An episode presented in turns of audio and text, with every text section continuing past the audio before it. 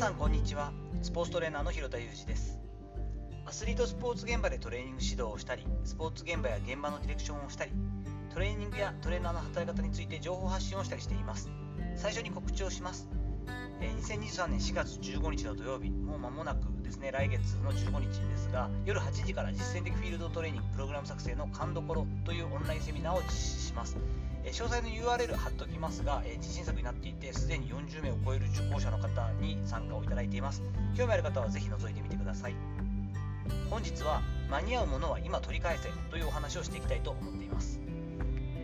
ワールドベースボールクラシック WBC の要因がまだ冷めやらぬ中ではありますよね。メジャーリーグベースボール選手である、えダルビッシュ有投手大谷翔平選手ヌートバー選手はもうすでにですね、えキャンプ地にも移動しているということで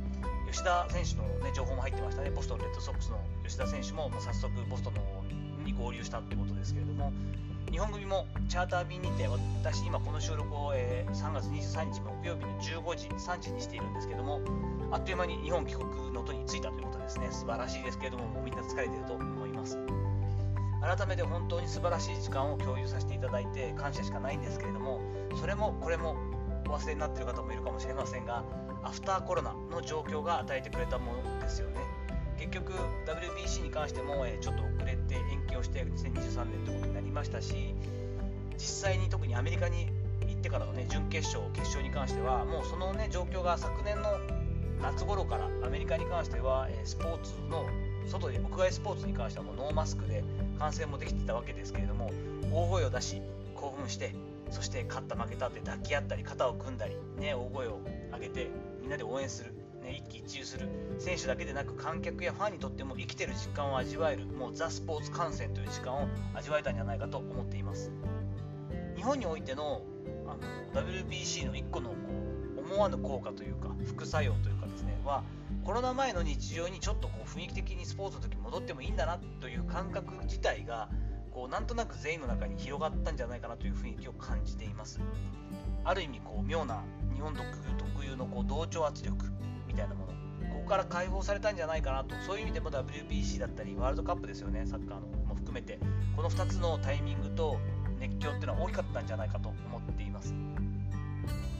私が今関わっている、えー、競技スポーツスポーツ現場での指導ですけれども大学も結構今メインになってきているんですが新しくですね新1年生というところですよね。が徐々に参加し始めてきています。寮生なんかは特にもう寮に入って入寮してからちょっとずつチーム練習に入ってきてるんですよね。で最初はぎこちない友人関係。1年生同士もまだまだね多分出会って1週間2週間ってとこなんでそんなにこう打ち解けてるわけじゃないんですけれどもそれでも昨年までの状況2年前昨年という同じ時の新1年生の状況と比べて打ち解けるのが早いなという印象を持っています。ここに関しては正確に関わらず今年に関して打ち解けやすい子がいっぱい揃ったということはちょっと考えにくいんですよね。その競技部も1つじゃないので新1年生が入ってる部活っていうのは少なくとも今私が関わっているところで言うと4つ見ているのでどこも結構打ち解けてるなという感じがするんですがやっぱりみんな一様にちょっと伸び伸びと見えている部分があったりします。これは私の気のせいでないとするとやはりコロナが与えていた影響っていうのは大きいですよね。マスクをずっとしなければいけないし黙食だったりとか基本的にこう集まって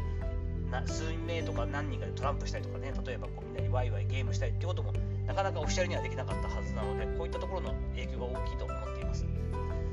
改めて新型コロナの影響でどれだけ多くの人が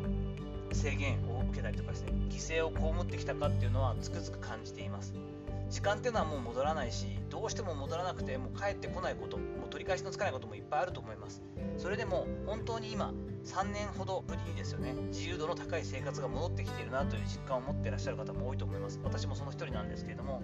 ウィズコロナ、ね、コロナがなくなったわけではないですし依然後遺症に苦しんでいる方もいらっしゃるしすぐにインフルエンザみたいになるかっていうところはまた難しいところでちょっとずつまだまだ試行錯誤しながら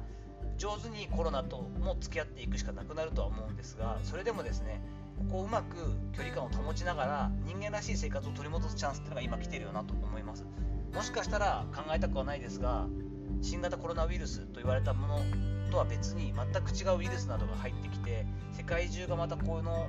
影響を受けなざるを得ないという状況がなくもないというのが私たち今回学んだことだと思うんですね。そうなったらなおさらですね間に合うものそして今取り返せるものに関してはどんどんどんどん取り返してガンガンガンガン人と会ったりとかですねあの食事を外でしたりとか一時情報を取りに行ったり直接人と会うっていう機会を大事にしてもらいたいなと思っています。我が家の、ね、4月から大学2年生になる長女に関してもですねやっぱこう去年の同じ時期はなかなか寮の中からも動くこともできないしじゃあ、ね、新刊コンパとか要するにみんなで飲みに行こうとか食べに行こうってことが自由にできていたかというとできてなかったわけなので今こうそれを取り返すようにですね台湾旅行に行ったりとかまた他の国内も旅行に行くつもりらしくて春休み中に。お金持つかなと思ってはいますけれどもそれこそ高校2年生3年生大学1年生と修学旅行もない中制限をされてずっと生活をしてきた世代の子たちなわけなのでここはどんどんどんどん可能な限り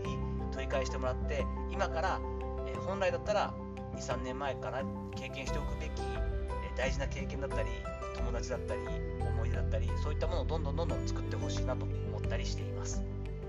さていかがだったでしょうか。本日は間に合うものは今取り返せということで改めてちょっと新型コロナウイルスの騒動というかですね、まあ、一連の流れが少し落ち着いてきてようやくほっとしたなと